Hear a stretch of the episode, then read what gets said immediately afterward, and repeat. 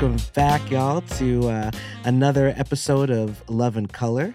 Uh, this is Eli, and I'm in the studio alongside Dr. Katrina. Peace and blessings, everybody. And today we have with us again our senior producer, Chris, in the house. Hey, everybody. How's it going? Welcome back. And this is part two of our breakup series, Love in Transition, y'all. Mm. Yeah, deep sigh.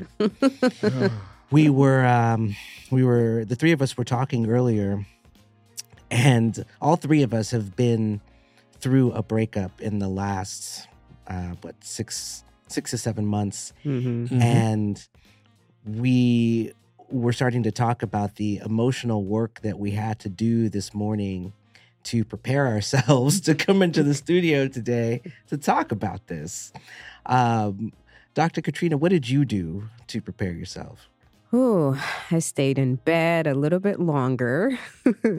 I also got up and went to my altar and chatted with my ancestors and asked them for support and love as I had this conversation. Um, also, um, the Orisha Oshun, she is this beautiful being of sensuality and beauty, but also, you know, one of her elements is honey and using words of honey, sweetness to talk to others, especially when in emotional states.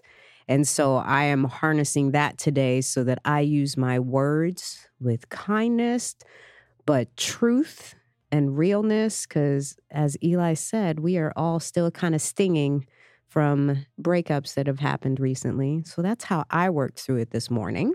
Okay What about you, Chris? Uh, what I did, honestly, I did a lot of meditation um, and self reflection. It's what I've been doing for the past, I want to say, um, couple months or so, and it's been good. It's it's helped heal me, in a sense, from a lot of the pain.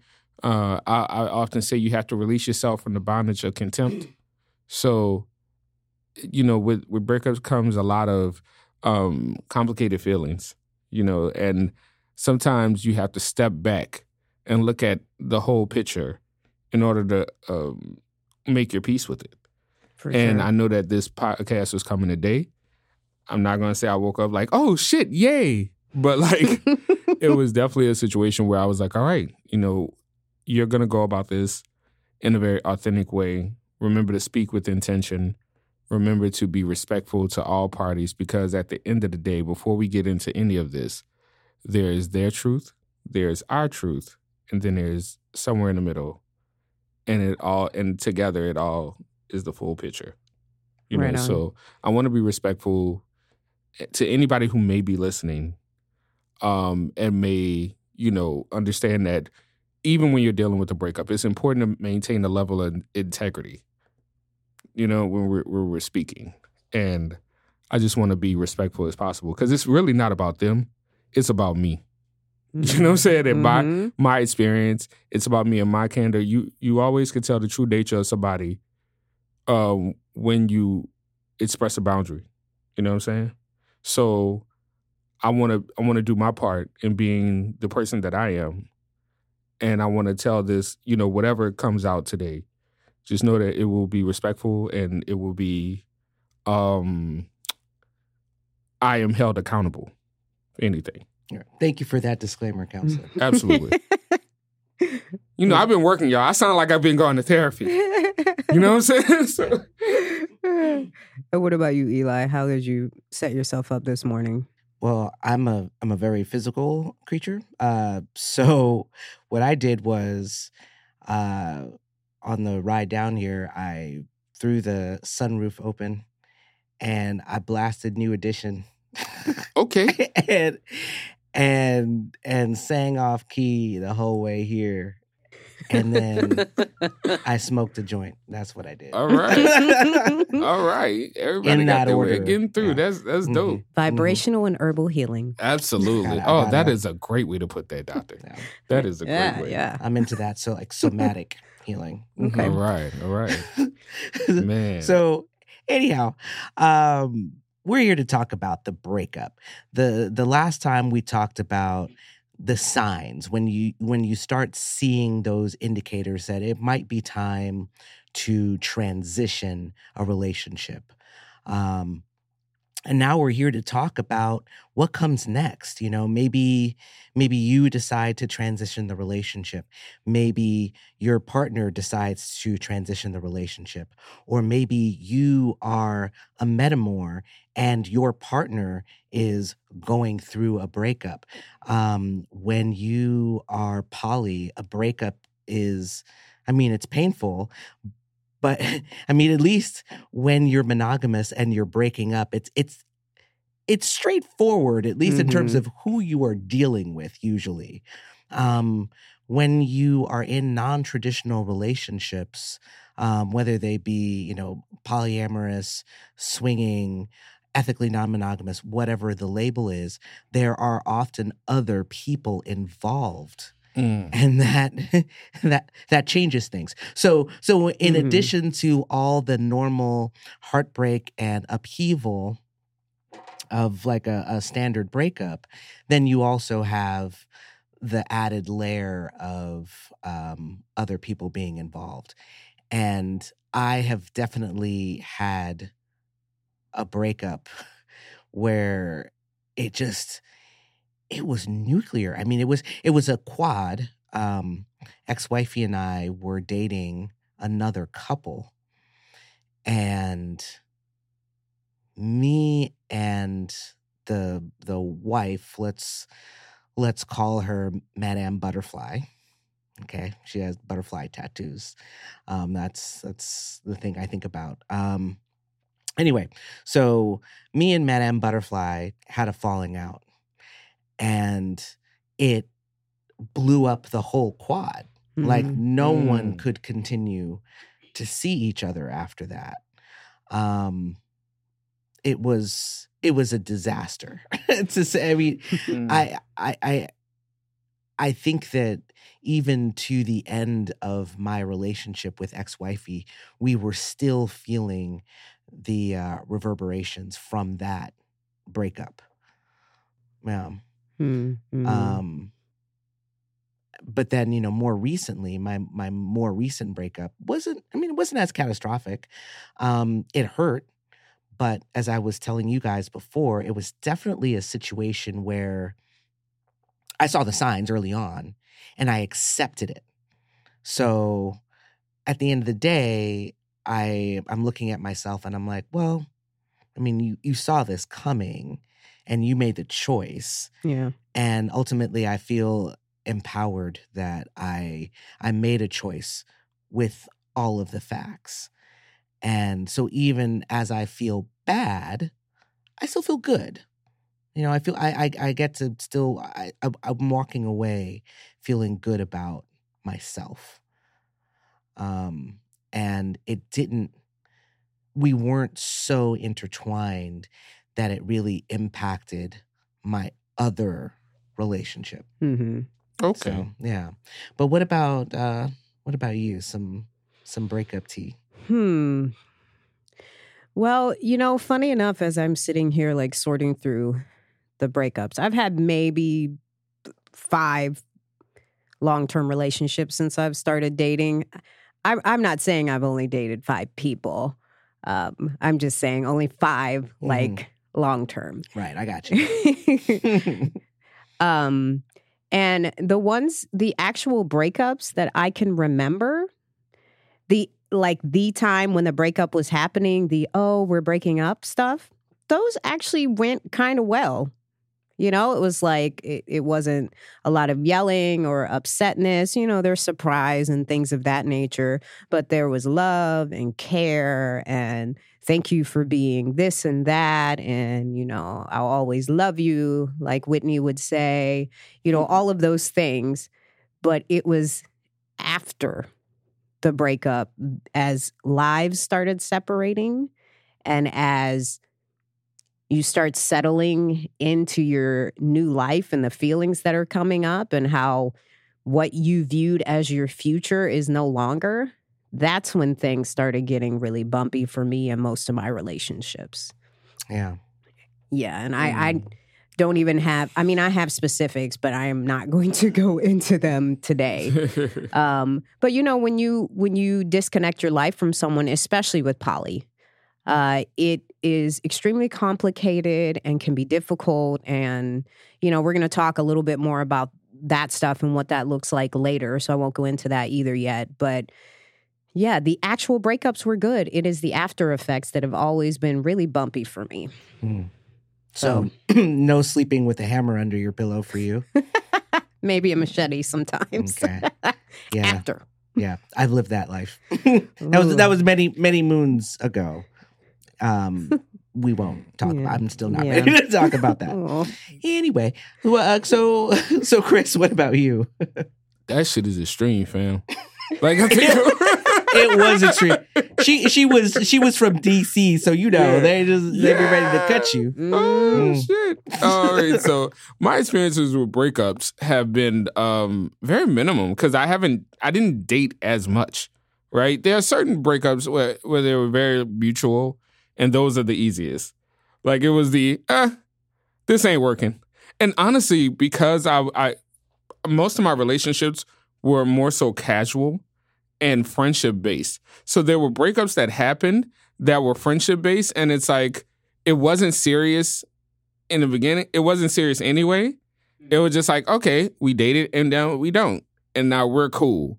And those are like, it, those aren't as bad because those are still friends to this day. However, you know, as as um, Dr. Katrina said, it's that emotional, um, those those emotional long term relationships that really do it. And I've had a situation. Actually, I broke up with somebody twice, and um, sometimes you got to do that yeah, Yeah, some- I've been you there know, too. Yeah, you broke up with somebody twice, and you know sometimes you know you broke up and get back together, and then break up and get back together. You know what I'm saying? Or and you things break like up that. and have to change the locks a second time. Yeah. Um. yeah. Man, listen, we're gonna um get some therapy, and we're gonna talk about this, Eli. Also, at some point. Um, I don't date those type of women, women anymore. For the record, but I, I, I had a season. look at that growth Every- look at that growth We look at that growth. We everybody goes through it. Everybody goes through it. But yeah, in my experiences with breakups, uh, it is hard. It- as you said, as you stated before, the hardest part is the after effects of it all, of your life changing, the person that you um, you assumed that was going to be in your life for a long time, mm-hmm. and then not because it's the you know sometimes it's it's like you it's a friend of mine related to like it being worse than death because with death you can kind of reconcile because that person's no longer here on earth. You know what i'm saying? Like my Mhm. dad died but, my, but i don't see my dad's instagram posts. You know what i'm saying? Like Uh, and like i don't real. you know yeah. I don't see a lot of things that that go on, right? So like that that makes it a little bit harder because it's like you have to reconcile things within yourself and you have to know like you have to take your ego out of it.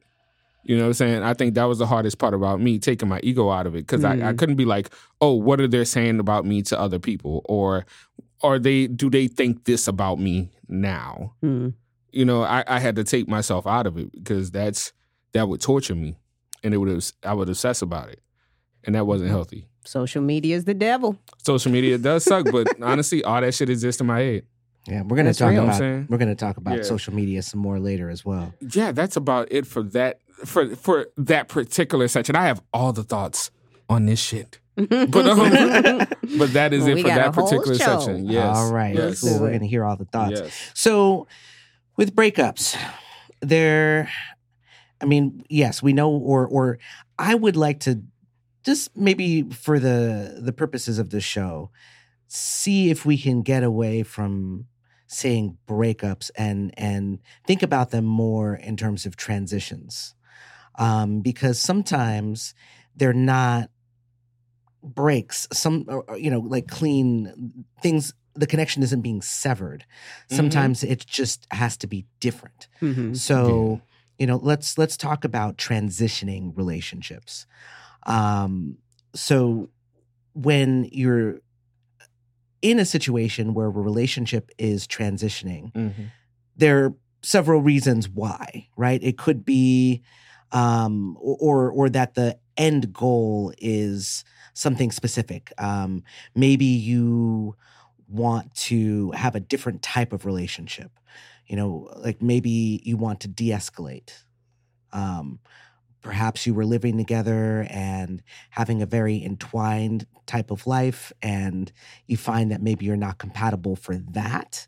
But you guys were really great as friends who fucked, and maybe you still want to do that. So that that could be um, a potential reason why a relationship is transitioning. Uh, what are what are some other reasons, Dr. Katrina, for a relationship to transition? Um, you know, maybe if you you need a moment, you just need a second. You need to reassess.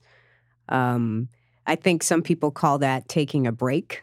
Right. Um, I think some some people respond to that a little differently than others. Like for me personally, a break, I'm like, all right, so we're either like I, I I'm very black or white Right. with that sort of thing. It's like we're either breaking up or we're not. But I can't I can't do this middle gray area. Right. It's just too confusing. But you know, that may be a reason why someone might want to like move towards transitioning relationship. Let's Right. pause. Right.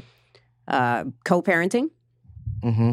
you know, maybe there's some kids involved. Yeah. And so what does that look like? You know, you you can't completely disconnect from that person at, at, in that way. So then what do you do when there's co-parenting and what does your relationship look like with that person to ensure that the children still have a stable environment, right? Right.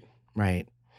Um, I know for me personally, I've I've transitioned relationships or had relationships transitioned for me um, to minimize trauma, and it could be the trauma to the relationship. You know, like now we feel so bitterly about each other that the love is lost Mhm. and we want to minimize that, or it could also mean um, trauma to an individual, like the relationship is doing trauma to a person. And I've certainly been on the receiving end of that, um, and and that's that's a reason to transition a relationship for sure. Um, if there's trauma, or or even speaking of co-parent, if there if the relationship is somehow causing trauma to a child, Mm. I think is another Mhm. critical reason, you know, to to maybe transition and and minimize trauma to that uh, those uh, that other person or other persons. Um, yeah, and with the the the other thing is, you know, it, speaking of minimizing trauma, you could really with hmm, any of these could be the end result is that you just want to cut off ties completely. Like you just don't want to you want to transition into nothingness. N- There's there's no friendship, there's no other type of lowercase r relationship to follow. Like you just want this person, you know, fade to black. Uh, Yeah, I was gonna say that. Uh, like sometimes there are relationships where you can clearly see that that person does not have your best interest at heart, Right, and you have to kind of compare that to: Do I want that in my life in general? right, You know, if I had a Mhm. friend of mine, and that friend was a quote unquote friend of me, like we're we're older than high school, so I don't I don't I'm too old for frenemies. You know what I'm saying? So I don't I don't think that I would want to be around anybody who does not um wish the best for me or be waiting for my downfall. Right, you know it's i'm i'm cool on that. However there are situations where we just naturally evolve and the relationship structure changes hmm as we grow older as we Mhm. get as we get more into ourselves too. Right. there there may be a, you don't know what season you met somebody in their lives. Right, you know what i'm saying? I, I met somebody um in my life and i may not have loved myself enough at the time. And at the time i learned to love myself and and and place different boundaries. So people have to show up differently. You know we all are changing. Like Right. nobody's the same as they were like five years ago or six years ago or not, right? So you can either grow with them or Mhm. grow apart right, and you have to make peace with it because what's more important is your peace of mind and your happiness So allowing for growth absolutely is is uh, another um, potential reason Mhm. why a relationship, uh, a romantic relationship, might transition. yes Mhm. Yeah, to something less romantic or just Mhm. completely aromantic. And and another thing, I think that you know, with with transitioning, uh, you know, when a relationship is gone to glory, Mhm. right? I think. Of, Wow. I think of you know, it may not mean like a situation. Like I always say, there's a certain situation where you you two are not good at this space in your life. Right. I think that we all have a chance to evolve. And it's not saying that like fuck you for life, but it's like at this moment, we are not good together. We need to become two different people in order for us to reconnect again. And that may look that's gonna look different, Yeah. but we can't do this now. Yeah. Yeah. Right. Not with who we are N- nah, and what is happening here anymore. exactly. Right. I feel that. So whatever that goal is is really going to dictate the relationship the the relationship transition strategy. Right? Because Mhm. if what if all you want to do is minimize trauma and run from the hills, well that's one thing versus well I need to co-parent with this person and um really I think it's a matter of giving this other person room for growth in a loving way. I'm not, you know, I'm hurt, but I don't want I don't want negative feelings to get in the way of being able to relate to this person Right. in the way that I want to or need to, right? So that that would be a completely different kind of strategy there, right? This is not a one size fits all thing. And I think in my younger years, in the years where I was changing locks and sleeping with hammers, I was very much I was very much like um like a blunt axe when it came to ending relationships. Like regardless of what happened or why I was trans- wanting to transition out of the relationship, the the modus operandi was always the same, just like a Mhm. hard stop, stop talking Mhm. to the person, like Mhm. completely X them out, like that's it, like they're done, they're dead to me. Mhm. Um, and I feel like that was kind of unnecessary. I probably lost some good folks in that process. Yeah, but I say it doesn't bring you peace. no, Really. Yeah. no. I mean, I had to leave a whole like. I mean, that's basically why I left Oakland. like there were just Mhm. too many people that I just That you like blunt axed. that I blunt axed, and it was like uncomfortable at the club. You know what I mean? I had to leave. So Mm. I, Heard. Seattle's a small town, and I have had to develop different skills so that I can still be out here in these streets, Yeah. y'all. Mm. You know, it's funny that we're talking about goals and strategy because I, I also wonder if a lot of people actually have goals and a strategy when Mhm. they're transitioning in a breakup. I don't think most people do. Yeah. No, because it's such an emotional time, and you're not for the foresight is just not there in the heat of in the heat of a moment of passion. I, I often say I've read somewhere where uh, it someone said, "Hey, when you break up, take ninety days to, of no contact at all, so you can sit down and sit with it." And I took that and followed that advice hmm because I realized that keeping in touch, because you know sometimes we keep in touch out of habit, Right. or because Right. we need to like get the last word in. You know what I'm saying? By the way, you were never this. St-, you know what I'm saying? Whatever. And like none of that's none of that's helpful. And honestly, you're just hurting yourself with the with the constant communication. Yeah. But I think if we we take that time and like because we have to we have to mourn. We have to work. We have to work through the process. right. yeah. So, so if we're gonna take time and grieve, mm-hmm. let's take time and strategize. Yeah, Right. and I think that's the part where the strategy comes in. Right. because it's like okay you can because you can do that 90 days and be like all right you're right i should not be with this person and i don't ever want to speak to them again. Or you can be like you know what? I, i've had time to really think about it. I want this person to be in my life or i want this person back. Let's let's work on let's discuss with them a plan where we can have we can have something that that helps us both. Right. yeah. So we went through before different relationship transition goals, if you will. Um, we talked about if you want to, maybe you want to maintain some type of relationship. Maybe you just want to pause to reassess because things are happening too quickly and you're not really sure what it is you want um, for the long term. Um, maybe you know that romantically things aren't working, but you know there are um, children involved, and you need to maintain some type of relationship to co-parent. Uh, we talked about minimizing trauma. We talked about giving room for growth, Mm-hmm. um, yourself and the other person's. And we talked about just maybe wanting to disconnect completely for whatever reason. Maybe it's trauma. Maybe it's just you don't have the bandwidth for this person, whatever the reason.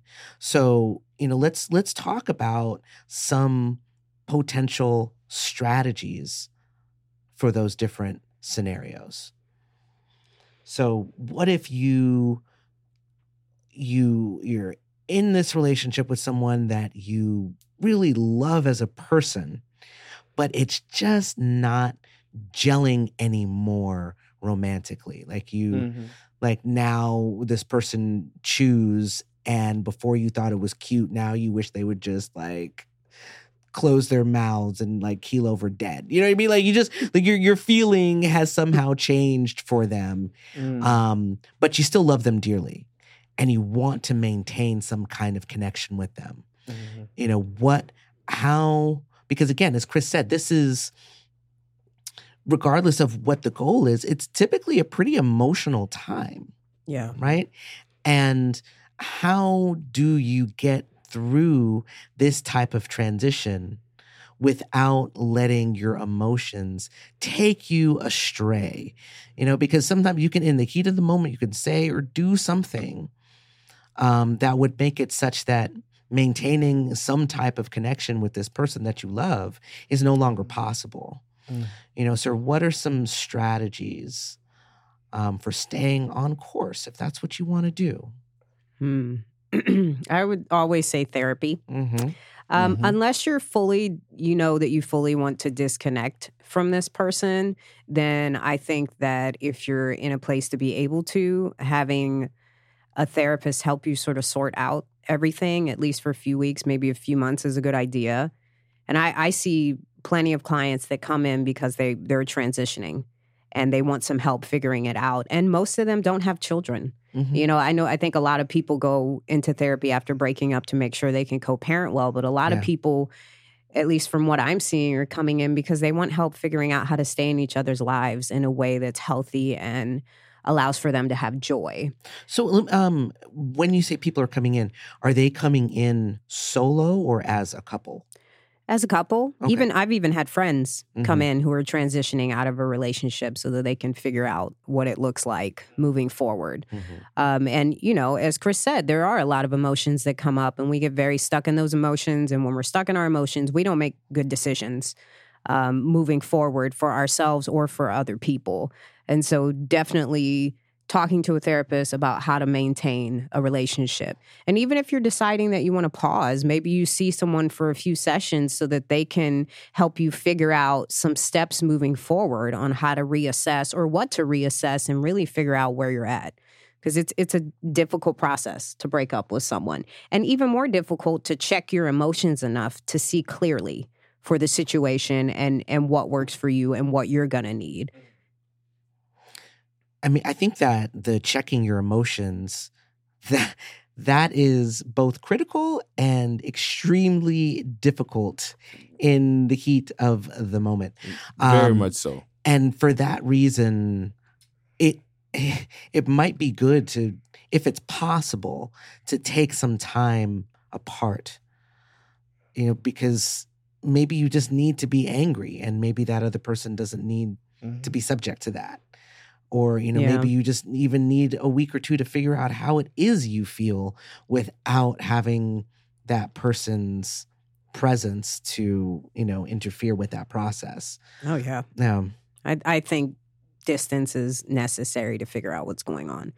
Sometimes it's not possible if you're living with that person or or whatever, but if you can get some space to clear your head and like you said not let your feelings spill over onto them yeah and you know assess where you're at, I I think it's a good idea to take that time. even if it's even if it's a situation where you can't literally have time apart for a week maybe it's just you find carve out time for mm-hmm. yourself in each day hmm to ha- you know for that process that is away from this other person or a person's you know because really a breakup could be happening with more than just one person at a time Mhm. um given the types types of relationships we're talking about Definitely. yeah Definitely. but what about and i don't know if you two have found yourselves in these situation in this situation in particular i have where i know i need to take the space from the other person Mhm.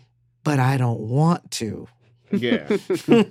you know because i'm Yeah. missing them i'm wanting the comfort of their presence and, That and the reassurance That's just super hard, especially when that person is like a close friend. Like I, when I, when I had my my breakup, I lost my best friend, like one of my close friends, and so like that was hard because it's like, who do you talk about the breakup?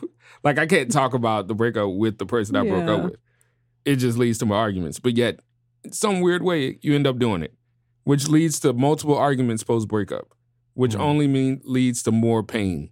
right And you put yourself through it like an immeasurable, immeasurable, and also unnecessary amount right of trauma.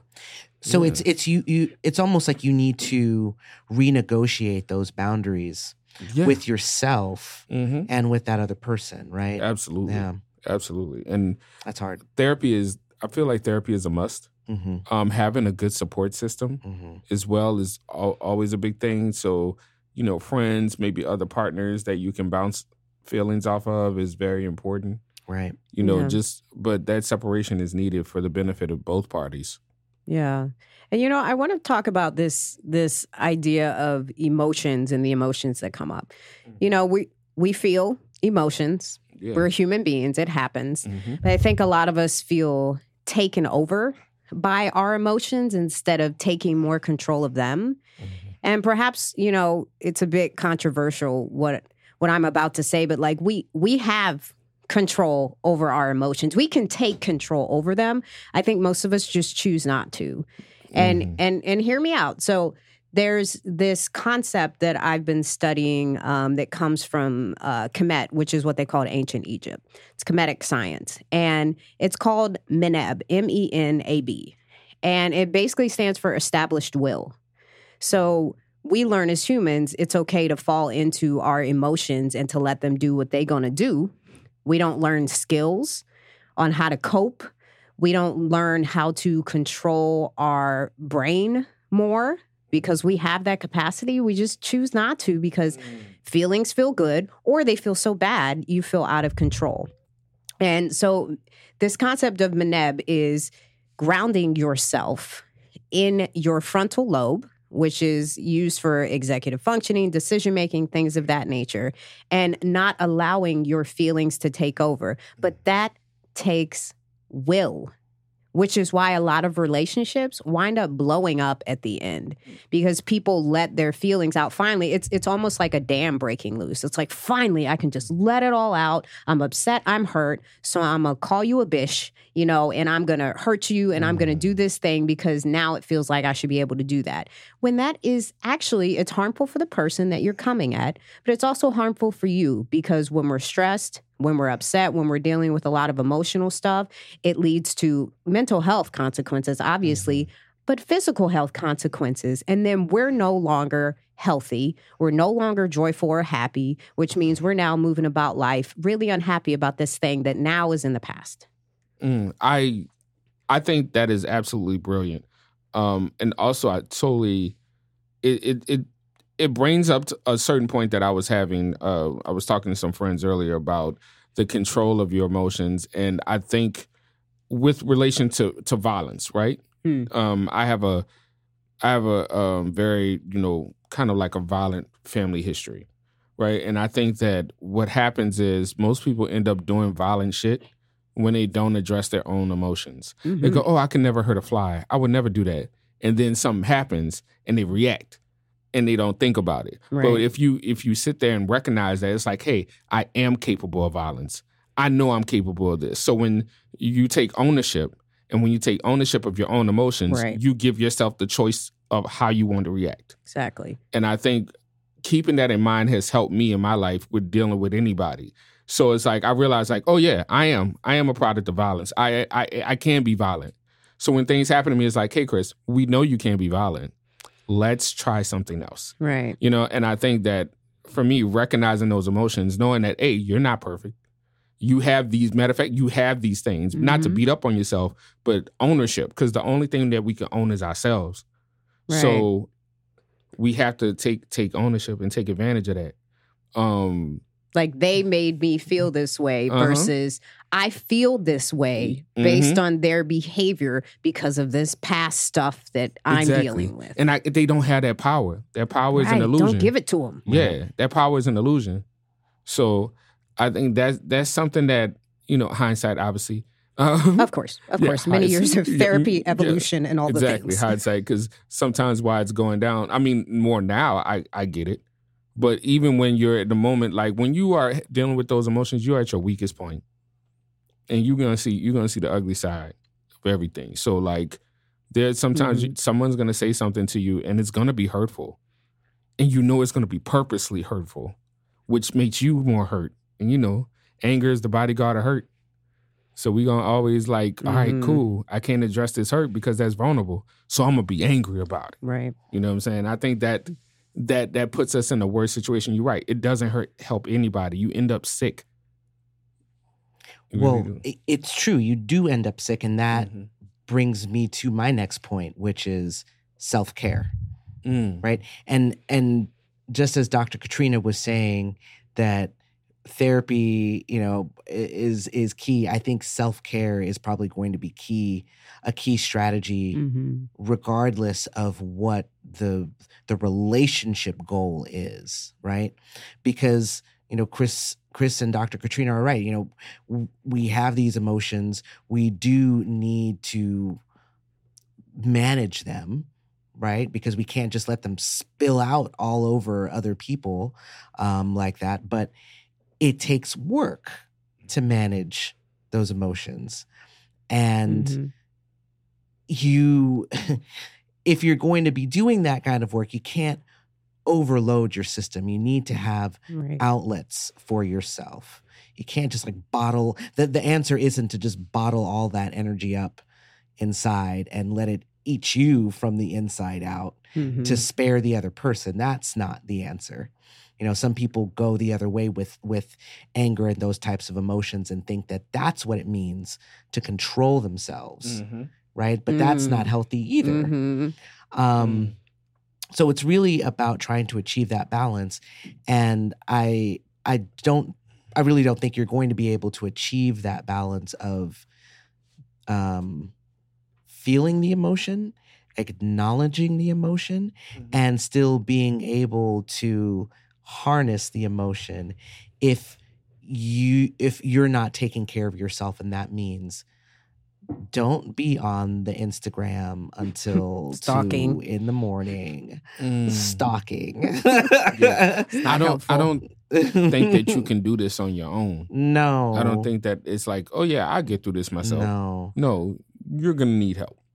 No. Mhm. I, I I mean, listen, when I was going through my divorce, there were days like when I didn't have my daughter that I would not leave the house. I would be in my bathrobe with all the like blinds drawn, just shuffling around from like the couch to the bathroom, maybe to the microwave. I sure wasn't turning that oven on for nothing. Yeah. And it took people calling on me and being like, "Hey, um, you want to put on some pants and like Mm. Meet us somewhere outside or or they would just like physically like come over Yeah. and just be like okay we're doing this and just kind of like drag me out um but it yeah it it require i required help to take care of myself um for a bit and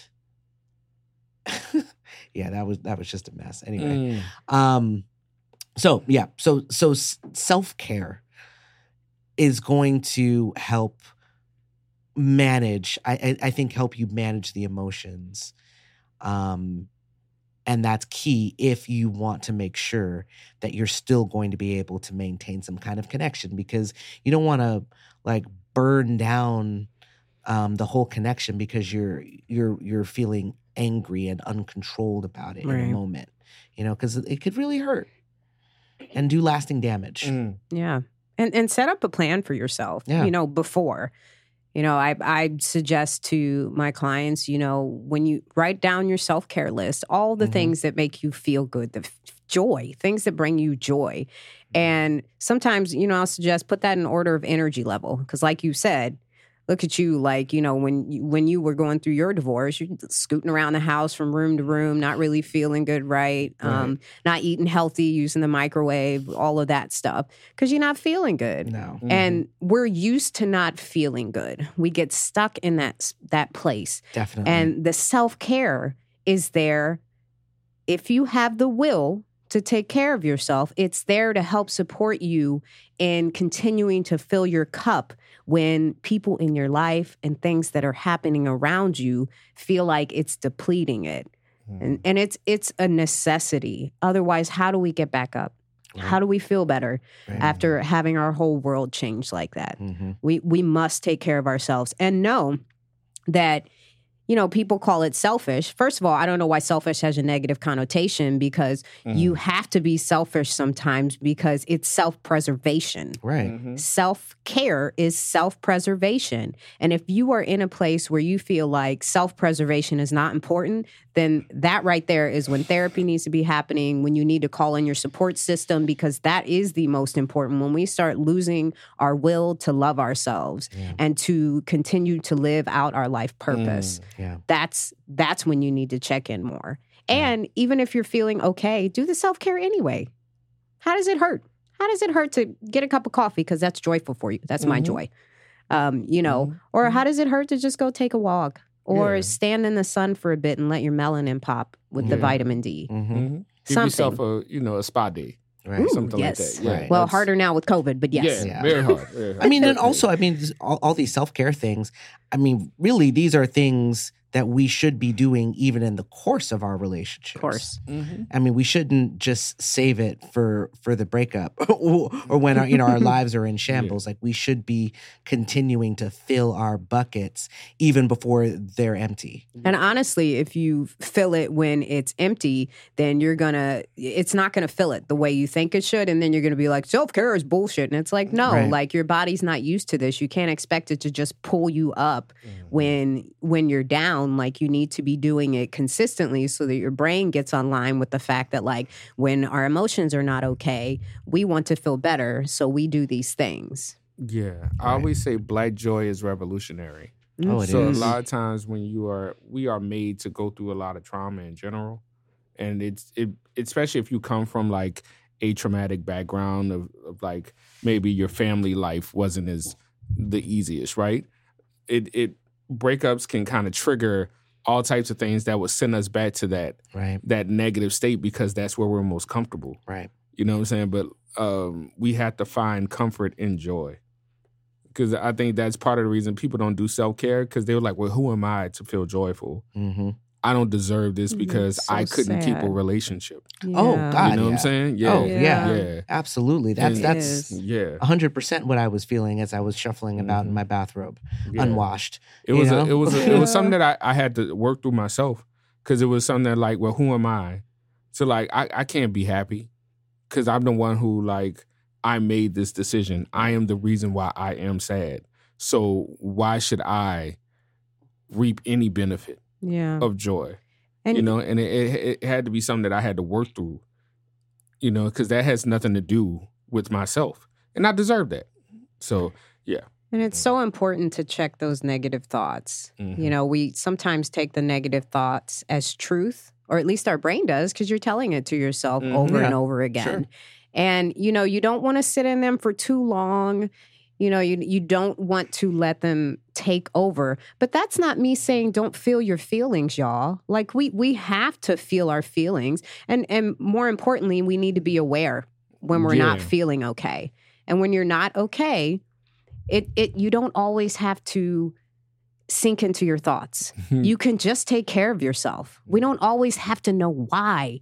Why am I feeling this way? Because honestly, even if you figure out a reason why, I'm using quotes right now, if you figure out a reason why, that may not be the reason why. Maybe it's a bunch of other stuff that you're unaware of.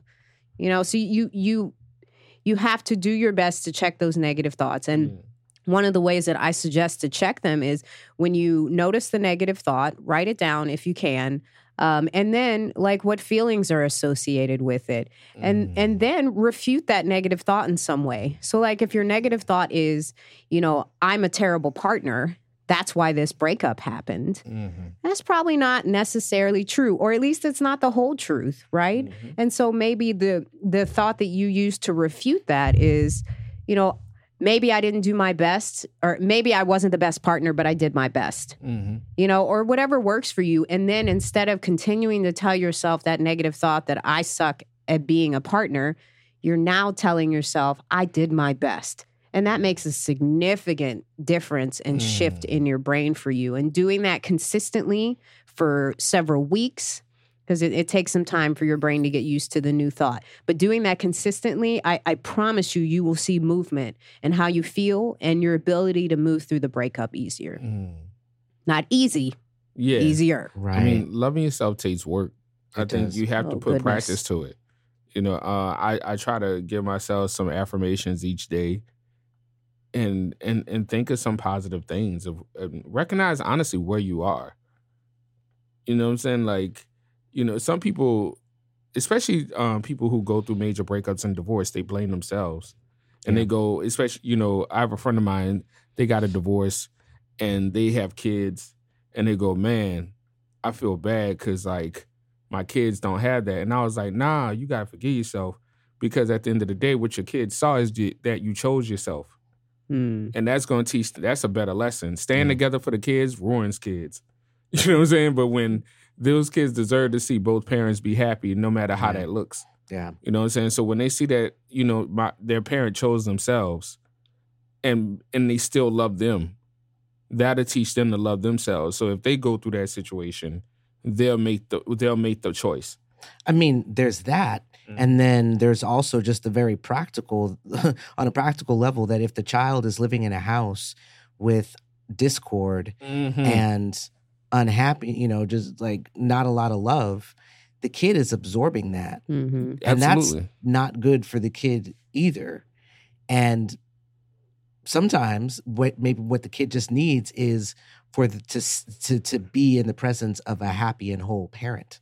Yeah. Right. So exactly. uh, you know, and that, eh, I mean, that that's actually a, a good point when it comes to the co-parenting thing because again, we've said it a couple times. This is an emotional process, and and it's it's really easy to be just kind of myopic about it, and and you it. it- and, and only see things from your perspective and like oh i'm so hurt this person's Mhm. doing this to me and i'm gonna stick it to them and I'm I'm gonna not let them see their kid, or I'm gonna you know talk talk bad about uh, about them to the kid, or you know do all this to you know try and drive a wedge. Um, and I'm not I'm not going to say that it's not okay to feel hurt and upset, but as Dr. Katrina said, we're not we're animals, but we're we're animals with consciousness, and we Mhm. do have the ability to in, to control these impulses, and especially when children are around, we should, because it does damage to them, it does violence to their psyche, and we should always put the needs and the considerations of the child first above ourselves above the other person um, because the kid didn't ask to be here. They didn't ask for any of this. Mhm. you know they are here and they are being tossed around. And as hard um, and as emotional as it is for you as an adult is, in this situation it's twice as difficult for the child because they don't always have the same level of understanding and they don't have the control so you know it's but if you're doing the self-care things and if you're putting the child first it's going to be tough. It's going to be tough for everyone, but it will be possible to get through it. Um, and even if, you know, you, you guys aren't able to be friends, at least you might be able to maintain a relationship that will allow you to function and co-parent um, and Mhm. i know at least from my experience and um, uh, you know those of my friends who are also divorced because you know i'm an elder millennial and we're all we're all doing that now Uh, right? yeah Yep. it's, it's Several a of my friends right now Mhm, are getting divorced. it's the season y'all Yeah, but it but is. what I've seen just for for those of you listening out out there who might be um, co-parenting, I found that making things automated is the best. And this is whether you get the courts involved or not. You know, for for some people, they don't need to have a uh, you know court approved parenting plan. Um, but for some folks, it, you know, it helps. But regardless of whether you go through the courts or not, having some type of clear, predictable plan is best for everyone. It's best for you. It's best for your partner, your your co-parent to plan around, and it's best for the child Absolutely best to for the child. understand what to anticipate because again this is a very traumatic time the more stability and predictability you can provide um, for the the child or the children is the better um, and also anything that you can do to create less friction points and by that i mean if you have to negotiate every sunday what time the pickup is going to be or the drop off is going to be, that's a friction point because that's an opportunity for you to argue about some shit. Mhm. You don't need that. Mhm. Just say, all right, here is the pickup time and place. Uh, You know, this is what works. Maybe if you need to have a third party involved, do that. Um, if it's uh, about uh, monthly expenses, don't you know don't it, it's a lot better um to just say okay i am paying x amount each month Mhm. versus texting about every box of diapers that's Right. another friction point so the more automated and predictable you can make it um, is the better it's going to be for yourself your co-parent and most important of all the child or children involved Mhm. And and stick to the agreements. Right. You know that that's the thing, as you were saying, Eli, is that that stability is not only for the child, but it's for Right. you all as well, so that Right. you have some predictability with each other. Because Mhm. clearly, you know, if there's a breakup, then there were some issues with your ability to engage with each other in a way that felt happy and healthy. So having an agreement and sticking to it, which again is your will, you know, sticking to your word is so important. That integrity in in all of this that we're talking about today is important. Mm. You know, I do want to go back real quickly to something you, you, we were talking about before. you were talking about um, maintaining, if, if you're transitioning out of a romantic relationship, but you still want to maintain some type of relationship, or if you want to uh, pause to just reassess, to just say, oh God, things are coming at me too fast. I think the one of the key things there is you have to accept the possibility that it may not work out the way you want it to or that you think it should. It probably won't, It probably won't. actually. And and when we're talking about transitioning out of one type of relationship into whatever, I, I think we need to accept that because we we don't know what's on the other side of it Mhm. and we don't have a hundred percent control over it either. Mhm. Uh, I think we can set it up for what we want, but ultimately, what does the other person want? What Mhm. what do the logistics allow for? You know what you know you you might be thinking, I just want to get away from this person and disconnect, but oh wait, what about Junior? or you might think, oh, I still want to maintain a friendship, but old girl is like, nah, peace, homie. I've already blocked you. Right. And Right. unfriended you on all the things. You don't have control over that. And I think once Mhm. you accept that, you're going to be in a good position to land on your feet however however things, you know, turn out.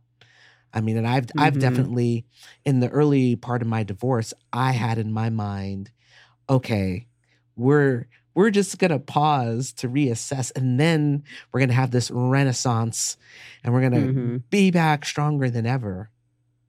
But that wasn't that was ultimately holding everyone back.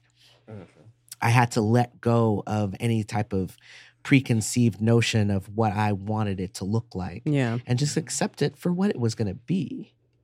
Right. Yeah. And and there are some things that you have control over, right? I think Right. that's the thing. We feel crazy um, when there are all these things happening to us externally that we can't control. But like most things we can't control, and coming to terms with that and then being grounded in what you can control. You Right. control your emotions, you can control your integrity, you can control how you approach other people. There's all sorts of How you things. take care of yourself. Yeah. So focus on that and not on the things that you have no control over because that that's just going to be maddening. Absolutely. Right. So, what about those situations where you want to minimize trauma? Either the relationship itself is causing trauma um, to either person, or you know maybe the relationship is causing trauma to a third party, like a child, uh, and you want to transition out of that relationship. What are what are some special tools, um, considerations, or strategies when there's trauma involved in the reason why you're transitioning? Yeah, actually, Chris, I'd like to hear from you if you have anything based on your relationships. Um, as far as like, Like transitioning when there's trauma involved, you know, because you mentioned that, you know, you Mhm. your family life was yeah, a little difficult growing up, which Mhm. means that, you know, you saw some things, you mhm. heard some things. So now that you are older and having Mhm. relationships yourself, what Mhm. what does that look like for you to minimize trauma? And maybe it's just minimizing trauma for yourself yeah. versus, you know, someone else. I think minimizing trauma for yourself is the most important because on that one you'll be able to develop boundaries that will help you dimin- um, minimize trauma with other people. So, what are some strategies for for getting out of there when you're when everything's on fire? Uh, uh, all right. So A is first of all deciding that you need help. Mm, You know, deciding that, making that decision. It all comes from a decision. Realizing that every relationship that you have is a choice. Every day you wake up and Mm. deal with anybody, that shit is a choice. So I, I did that. I did therapy. Therapy really 100% helped. But before I did therapy, I had to make a choice. mhm, Something wasn't right in my spirit. Right. So you have to make a That's choice. You have to realize, hey, this is a problem. And and you have to choose yourself enough to separate yourself, to go to therapy. And then from therapy, do that self-reflection. And from that self-reflection, learn to heal and learn ways to communicate with people that are better. Right on. You know that that makes me think, and and I think actually, it, it definitely applies in situations where there is trauma, but I actually think it applies in situations when there isn't trauma, mm. and it's this part this this inertia, this sense of oh my gosh, something I'm checking in with myself.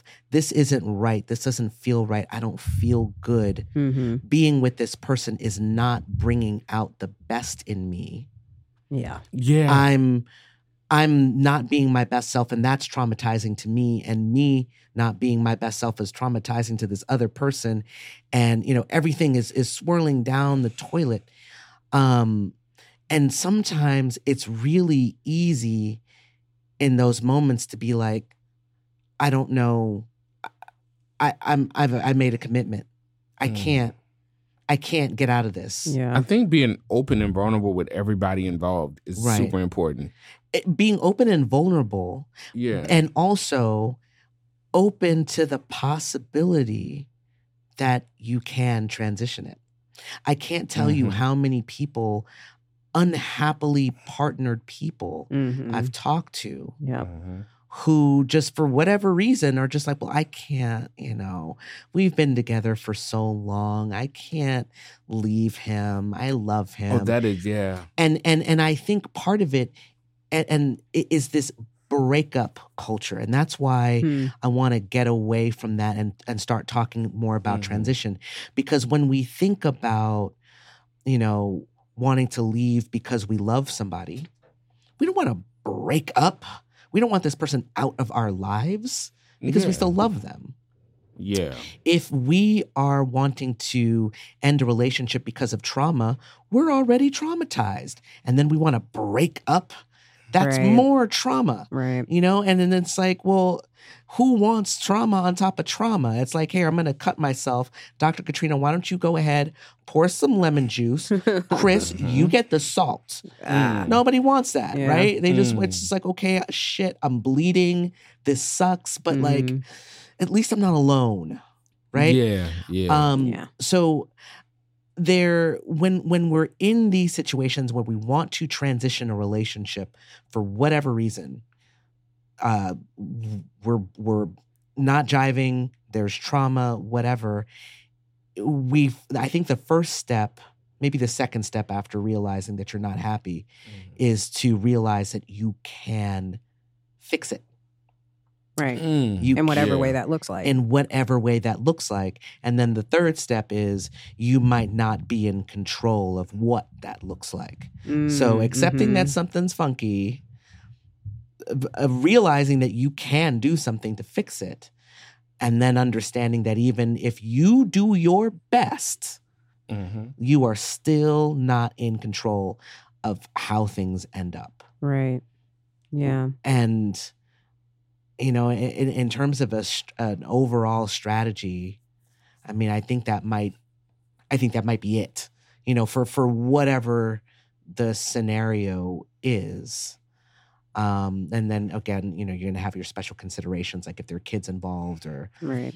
Mhm. or if you have um you know like in your case dr katrina like business considerations that you're Mhm. dealing with together or real estate or whatever um but you know i i think there are some overall things that you can do and i guess maybe the fourth thing this the self-care Mhm. that's going to run throughout and therapy would be part of that Right. self-care regimen if you can and and if if therapy is something that you can't manage because you can't find a therapist and it is difficult um uh especially if you're in non-traditional relationships because I, I can't tell you how many therapists I've been to that are just like, oh, well, you're having problems in your relationship. This must be why. Right. Because you have one or two too many. Oh, right? Oh, Shut the fuck that. up. Right. Right. Yeah. Anyway, um, so if therapy is not an option, I think having um having like a, a network, a community to talk to is important. Mhm. Um, and if your your network or your community is your friends, like asking their consent before you emotionally dump on them is an Mhm. important part of this.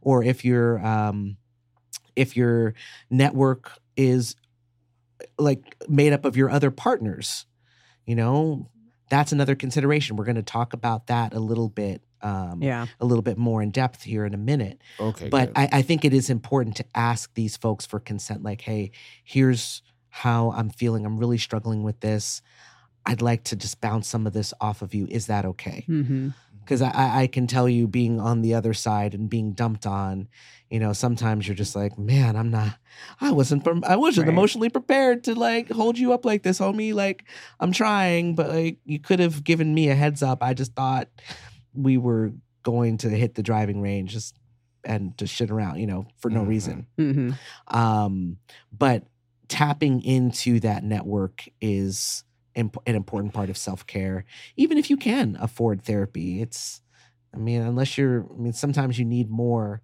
assistance than a once a week or even twice a week therapist can Mhm. can provide for you Definitely. Yeah. so now what about those of us who are in non-traditional relationships and going through breakups at the same time because it's a little different. It's the same. It's the Mhm. same heartache. I mean, you're still feeling all those the the rejection, the sadness, the loneliness, and still you have other partner or partners Mhm. that you need to consider. Yeah. Uh, I love this part of the song. All right. So what comes to mind is actually a non, not like a, it's more of a traditional relationship, hmm right? Um, I have a friend of mine, and her best friend was married to this douchebag. Oh. And so the douchebag had cancer and he's dying, right? Now, the guy is pretty terrible. And so she calls me and she was like, So my friends called me to tell me that her husband is now dying. I'm kind of happy about this. But what do I say? I was like, Yeah, Well, not that. not that. That. Not that. You have to approach it with empathy. Keep your opinions to yourself, but approach it with empathy. Right. Which I, I think that that holds true when you're dealing with a relationship that has other relationships. Sometimes, you know, you have situations where you may not like your partner's partner. You may not like your metamour, right? But you have to be empathetic and sensitive towards your actual partner, and you don't want to come up because they're already dealing with a lot. Right. So you have to appear like you have to not appear, but you have to be empathetic towards what they're going through. It's like, oh, I'm sorry that you're hurting. It, how can I help you during this moment? You know, I know that sometimes partners just want to vent, Right. and that and you just have to be an ear. Sometimes partners are just looking for um, comfort, and and you know provide that comfort or whatnot. But I think that it's important to be empathetic, to listen, and to take a step back from your own emotions when dealing with the breakup of another partner.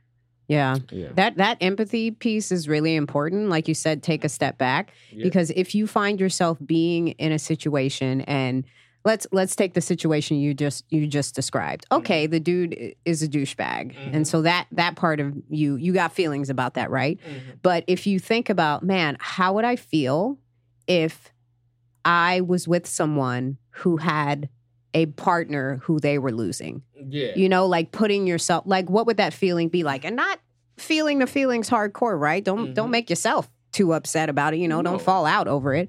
But like think about how somebody else might feel. And and take a second, you know, cuz that that'll check you. It'll check your judgments, it'll Mhm. check some of your reactions and you can be more grounded in a in a space to be able to hold Yeah. for someone. absolutely. Oh, go ahead. You know, it's it's interesting to hear both of your takes on this because my take is is a little different. Okay. Um, so when Queen Bee and I were breaking up, I was, and I still am in a relationship with the girl. My stance was very much, I'm not sharing anything with the girl about what happened other than Mhm. we broke up. It was very much like, here's the deal. We broke up. Mm-hmm. I'm upset. We don't have to talk about it. I love you. I'm I'm not going to let this impact our relationship in any way. Yeah. I'm not going to expect anything more from you mm-hmm. because this happened. And I just left it right there. Now was that for you or was Yeah, that but it's for for her? It was for both okay. because I I didn't want it felt weird to pull her into this mess that had nothing to do with her. Mm. No, I hear you. So I- that I that was understand that. that was Yeah. one part of it, and the other part of it was I feel like grief is messy, and I want to be messy, and I don't necessarily want to be messy all over her because Mhm. again, none of this is her problem. I don't, you know what I mean. So if it's not her problem, I'm not going to make it her problem. Yeah. I'm going to deal with this outside of her presence. I'm going to deal with this with my therapist. I'm going to deal with this with Mhm. my other friends. She has not been a part of this grieving process for me at all. Really, every every now and again something will come up like I'll I'll smell some cumin and uh and she knows that that makes me, you know, think of of Queen Bee and she'll I'll I, you know, I'll like drift off in my mind and she'll know what I'm thinking about, but she won't she won't like press it. She'll just like, okay, you know, yeah. pat me on my back like I know what he's upset about, but like Mhm.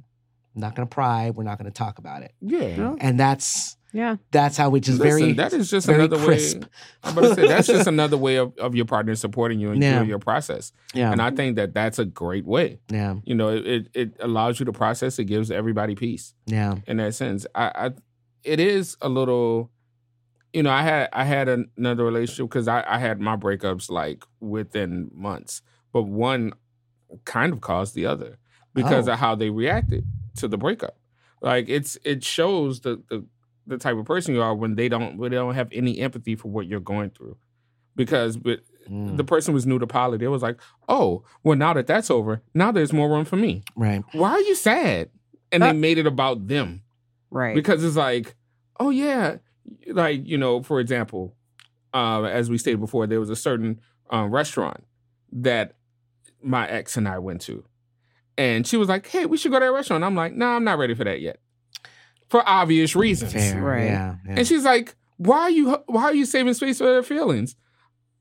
Why are you doing this? You're denying me a chance." And I was like, "Wow, you made this about you." And that's Oh, crazy. And quick. also Oh. also like you're forgetting I'm the one that's dealing with the breakup. right. What if what if like have you never considered that that may be an issue for me?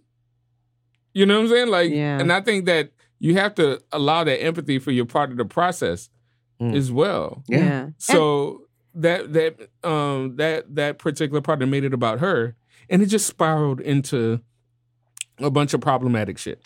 And I can Yeah. appreciate the boundaries that you all are talking about, and and I definitely set some similar to myself in my relationships. But I think the hard part is like when you are feeling grief from a previous relationship, or or not even that there was a breakup, that just something went down with someone else Mhm. outside of the partner that you're with at the time, right? Like yeah, that that stuff affects you and my partner oh my goodness she knows immediately when i'm not okay and so it does affect my relationship with her Right. absolutely. and Right. what i decide to share as eli was saying is is metered right? Um because you know there are feelings that come up with everybody. Mhm. um, but I find this difficult to be able to grieve a relationship while in another relationship because it's almost like you know you don't get the space to be able to to grieve in a way that maybe feels better or fully because you're with someone else and you also have to think about their feelings and how you're engaging with them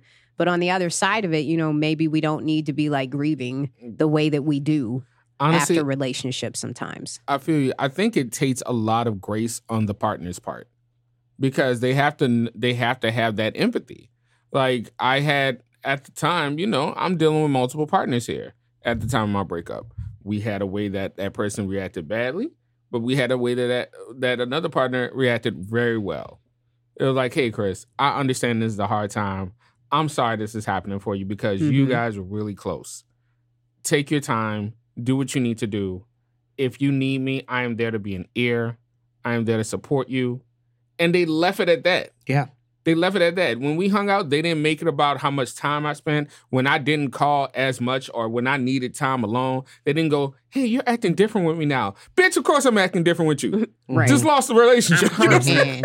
I'm acting different with everybody. Right. I can't, you know, I don't have that type of thing where you can just turn it off. Like no, no, um, nobody can, right? Especially when you've been involved with somebody for Mhm. years. You can't just go, all right, and now that light switch is off. I'm gonna go hang with somebody else and totally not be affected by this thing that was life altering. Right. You know what I'm saying? Yeah. And I, and I think another partner should really recognize that and be sensitive towards that because that's what a friend would do Yeah. like a good friend would do. None of my boy, I would be pissed off if, if I had a, a situation that happened to me and I'll go to one of my boys and he'd be like, niggas get shot every day, B. You know what I'm saying? I'll, I'll be I'll be like, oh, this person doesn't care about me. yeah So I, I I have that same expectation for anybody I date. Yeah, that's that's a reasonable place to set the bar, I Yeah. think. Um, Yeah. but well, li- the timing for me and the breakup thing worked out really well though because the girl was on a three month sojourn, so she was she was on the road hmm when the breakup happened. so you had the space So I had the physical and emotional space to just Yeah. Like go through the most acute stages right by myself you know Mm-hmm. but i I often wonder what would that have been like if she were here Mhm. and I was having to negotiate having like emotional space for myself and still remaining present for her. Mhm. You know, Yeah. and and that's yeah. I can see that as a struggle. And you know, it's it's it's interesting to, you know, have someone outside of someone else you're dating where there's the the breakup, but then when you're in a triad, a quad, and then there's a breakup, which is what I'm going through now, but Yeah. also has been my experience in the past. It is mm. so complicated and difficult because you've got two people who are now still together, but just got broken up with by someone that you both care about. Mhm. And now you're both dealing with your feelings of grief and confusion and frustration.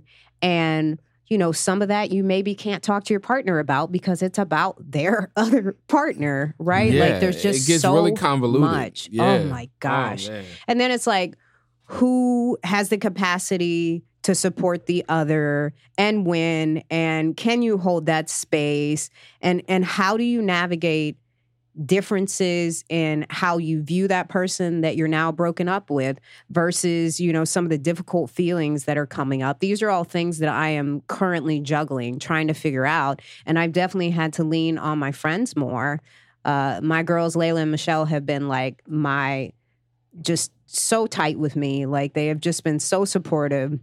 And my friend Lee as well. Like they've all been super supportive. And I've needed them at this time because I can't Mm. always talk about the things that are coming up with me with my current partner because she's she's dealing with her own stuff too. And it's it's just super complicated and Yeah. difficult. Mm. I don't know if you all have been in that kind of a situation. No, before. I mean I've been in situations where I've had to comfort a, uh, a partner through a breakup, and a lot of it is Mhm. legit putting my personal feelings aside, even Right. if it's about that person.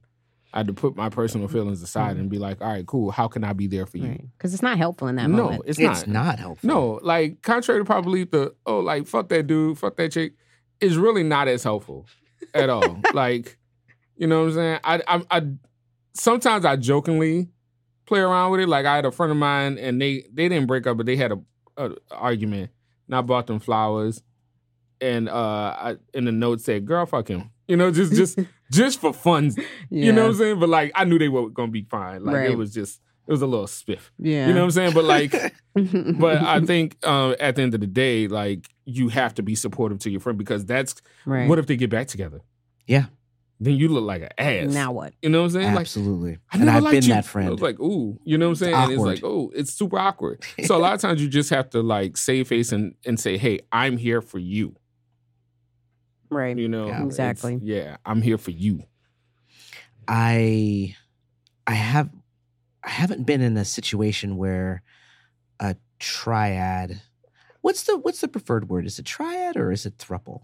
I like triad. Thruple feels weird to It me. does feel Yeah. weird. And and Yeah. I think of the Trinity and All right. all of that, and it just feels Mhm. very spiritual and connected to me. Okay. Yeah. So I haven't been in a well, I guess the only triad I've been in is the one I'm in now, which whole ep- other episode Yeah. is Eli in a triad? Question mark. All Right. Okay. Next time. All right. right. Um, but I have, like I said in the beginning of the show, been in a quad that has broken up. right. Mhm. and it was so ex-wifey and I broke up with the other couple and then after the breakup we were sort of with ourselves dealing Mhm. with the trauma of Right. breaking up with the couple but then also still being together and in a weird sort of way like processing that trauma together and it wasn't in a healthy way Mm. it was um it was confusing and toxic Yeah. I, I, Yeah. were, are the two best words for it yeah. so i don't i don't i don't really have any good strategies for Yeah. how to minimize the damage you know when uh, or, or the fallout from that type of breakup because Yeah. you know yeah how, how yeah, how Yeah. do I you? mean, I think what you said earlier with consent, period, like with friends and, and spilling, right? Mhm. Yeah. I think the same with your partner. You know, like, do you have the space to hear this right now? Mhm. right. Can I Yeah. just Yeah. talk about it? You know, and 'Cause you know what it feels like? It feels like you're doubling down on the trauma. Right, It's like you're now you're, you're dealing with your own trauma and then you're dealing with your partner's trauma on top of that trauma from the same situation. And it's just like yo. Yeah, it's a lot. like, It's this is this is bad enough just dealing with how I feel about this and now. Like I have to like bear the weight of this from you as well. Um and I, I that's that's the part that gets kind of tricky I, I think what's been working for me is communication. Mhm. Mhm. Um, although I can sometimes feel alone in my feelings because I'm very metered about what I share, and I, I save some of that, most of that for my friends. Right. Being able to communicate, yeah, I've been having a difficult time with this, or that made me think of this. Um, but you know, not allowing myself to spill um, because you know that other person is grieving too, and someone else can't really like hold the space for your grief well when they're also grieving. No, it's Mm. true. But you know, I hear your point, but also as you said earlier, that person if they're your partner, they know you, they can feel the energy and even if you aren't articulating exactly what it is you are grieving, they're going to feel that grief. Right. Mhm. So, I mean, w- whether you're metered about what you say or not, I Right. think the end result is still this person is holding half of your grief in addition to half of their grief. And Right. yeah. Yeah. Support and self care. Yep. Yup. That's all you can do is That is take the each. theme of the Mhm. Right. of the thing, Each day by day. self-care. Mhm. That's it, y'all. It's a real, if you haven't already, it's a really good time to invest in yourself and your hobbies. Absolutely. Mhm. um when on, on the very first episode of this podcast i talked about all of the things that i like to do and i listed a few things including scuba diving and playing the drums and riding motorcycles those were all hobbies that i picked up after my relationship with ex-wifey ended Hmm. Right on. Mm. because during our marriage i did not invest in myself Mhm. I was so busy investing in her and our life together and our child and trying to make sure she was happy that I completely neglected myself. So when the relationship fell apart, I was just an empty shell. There was nothing, Mm, I didn't Mhm. have anything to um like generate joy for myself or I I, I really Yeah. I mean I was like in a dark dark place. Mm. And so I started thinking, like, what are the things that I like to do? Why don't I start doing those things? There's no one here now to tell me, oh no, Wednesday nights won't work because I, you know, I have this standing meeting or yeah. you have to like be home to take care. And it's just like, no, actually, I actually have time now to figure out what it is I like to do and do those things. And the more I did the things that I liked, the better I felt. And the better I felt, the more people that I was able to, you know, attract to me. Mhm. And Mhm. we'll talk about that in part three of our uh, breakup series, Yes. The Rebound. Yes. we'll, we'll talk about that more later there. Oh man. But but that investing in myself and my interests was key to, to Mhm. getting through that.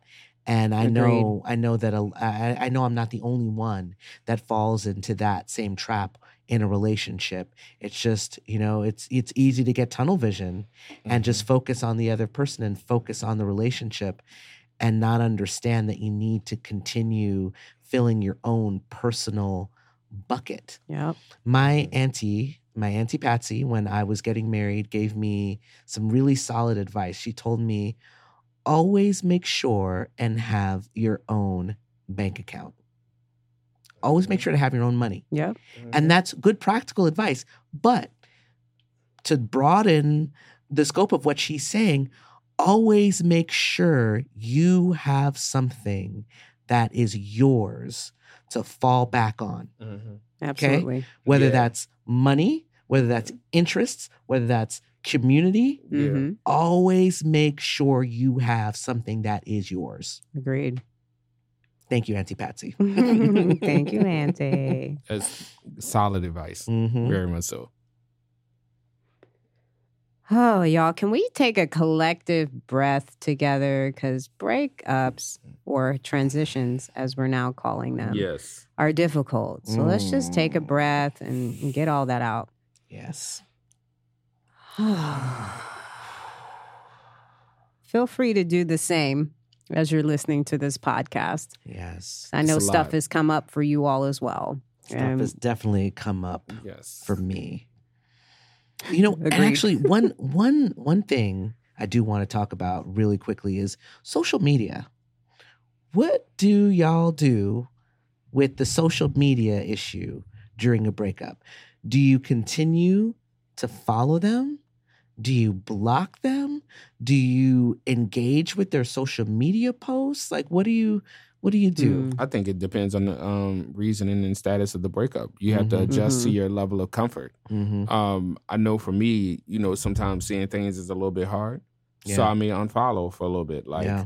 and I don't necessarily block people because eh, Yeah. I ain't really, I ain't really on that type of time with, with the people that I may have broken up with. Yeah. You know what I'm saying? I think blocking is is a thing for protection. Right. and it's it's something that you know even if there's a situation where someone feels threatened yeah you should you should probably do that but for me i think blocking sends the wrong signal Right. yeah i will i will Yeah. i will politely unfollow Yeah. uh, there there because there may be a time maybe not now but there may be a time where you want to reach out and you want to reach out with love Mm-hmm. you know you want to reach out with, with with care of some sort but i don't really believe in um you know fuck you for life Yeah. you know what i'm saying Yeah. Yeah. that's what the block feels like. you Yeah. know? Agreed. Yeah. I, I feel very much the same way. that the Yeah. seeing things bothers me, so I will unfollow. But I, I've never, I haven't blocked recently. I mean, certainly in my younger days when I was talking about changing locks and sleeping Yeah. cameras, Yeah. yeah, they got cut back like like you know like a quick. Oh yeah, I used to write Block songs, from- block. It was, that. it was Yeah. MySpace in those days. Yeah. Right. But but uh, these these days, I'm not dealing with anybody that I would have to block, but I do have to unfollow because I'll fall down a rabbit hole. yeah, absolutely. Same. Yeah, Yeah. it's hard for me to self regulate. Mhm. Yeah. Heard. Yeah. And I don't really, I'm not on social media that much, Mm. but I, I feel the same. You know, and unfollow is not a bad idea. Sometimes that's another way of creating that space you might need. hmm Mhm. And and just on that note of space, and we're going to talk about this some more for part three, uh, the rebound. But what about ghosting? I mean, because at a certain point, I mean, it's certainly okay if you've been with somebody for like a year and change, you're probably not going to ghost um, as a way, as a means to transition a relationship. But is there a point where ghosting is an appropriate method of transitioning a relationship? Yeah.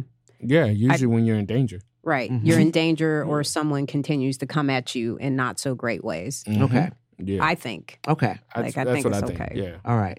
So we're gonna we're gonna talk about that some more, like I said in the next episode, in the context of online dating and ghosting. Mm. And we're gonna we're gonna do a comparison between what y'all said here and what you have to say next time. Oh, For me, for me in ghosting, I I think I would agree. I've only ghosted on one partner in the past, and oh mm, no, sorry, Whoop, nope, hang on. Um, Mhm. two. mm, let's say let's say two partners in the past, but it was they were both situations. You know, again, one was I was changing the locks. The other one was I was sleeping with a hammer under my pillow. Like everything needed to be. You know, just Yeah. immediate Mhm. cease and desist, like no communication. I've changed my numbers, like Yeah. we're done here. You don't know where I live now. um, but those are really the only situations where I would ghost somebody that I've been in a relationship with. Mhm. I'm going to have a different take next time, just as a preview. Yeah. Okay. so just to just to wrap up here, you know, in terms of um, reasons why uh, people would want to transition out of a relationship, they are many. Um, but some of the few that we talked about here today include, you know, maybe the romance is over and you want to transition to a different type of relationship. Um, maybe the relationship is causing trauma and you know you're you're each not bringing out the best in each other. Um, maybe things are happening too fast and you just need a moment to pause and see really where things are and how you feel. Um, and maybe in any of these scenarios there might be other people to consider uh, children or other partners um, and we said, as some general strategies, regardless of what the reason is for transition or who else are, you know, who else might be involved. Um, first thing is to realize you're not happy and accept that. Um, then understand you can change things. And even if you do your best, uh, to change things and to communicate and to set good boundaries, things may still not end up where you want them to or where you think they should. Mm-hmm. And you just have to accept that as part of the process.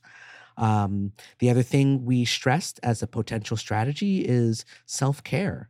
And self care includes things like therapy, uh, making sure you have a network, you know, a, a community, uh, friends, um, to rely on to make sure that you're out of your robe and putting on pants at least you know a couple times a week. Yeah. Um, self-care also includes investing in yourself and your hobbies and whatever interest you may have outside of just focusing on the relationship and what is or is not going to happen uh, with this other person. And and even if you do all of these things, all of these strategies, understand it's still going to hurt. It's still going to be tough. You can automate everything that you want. You can have agreements. You can follow the agreements. There's still going to be things that are going to happen. Hurt feelings are going to happen. And that's okay. Mm-hmm. If it hurts, if it's bumpy, it doesn't mean that you're doing it wrong transitions are tough, yeah. even at their best. Absolutely. So give yourself grace and space, as much space as you can take.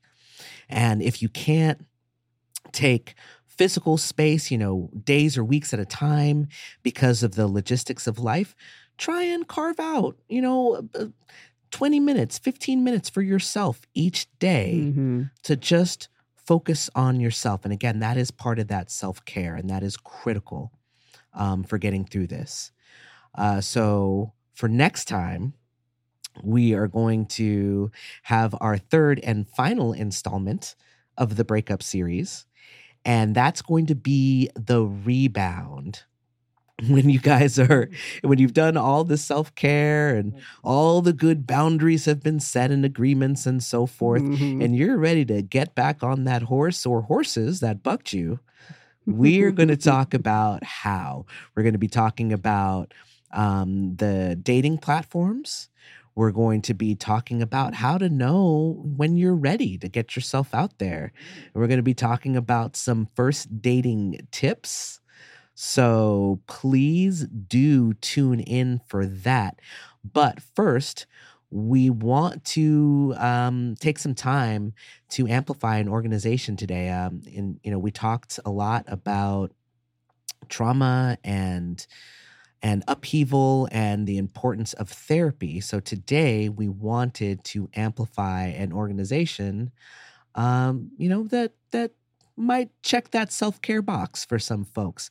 Dr. Katrina, you want to tell us more? Yeah, absolutely. Um, here's the thing, and I'll, I'll be real about it. Within the mental health system and with therapists, we all can get very stuck in colonized thinking and ways of being and healing.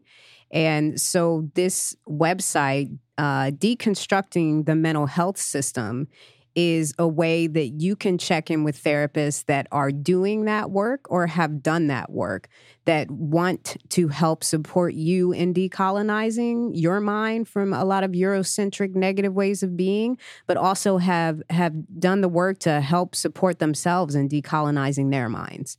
So it's deconstructing the mental health system www.dmhsus.org I'm, I'm sure we'll put that on the website so you can check it out.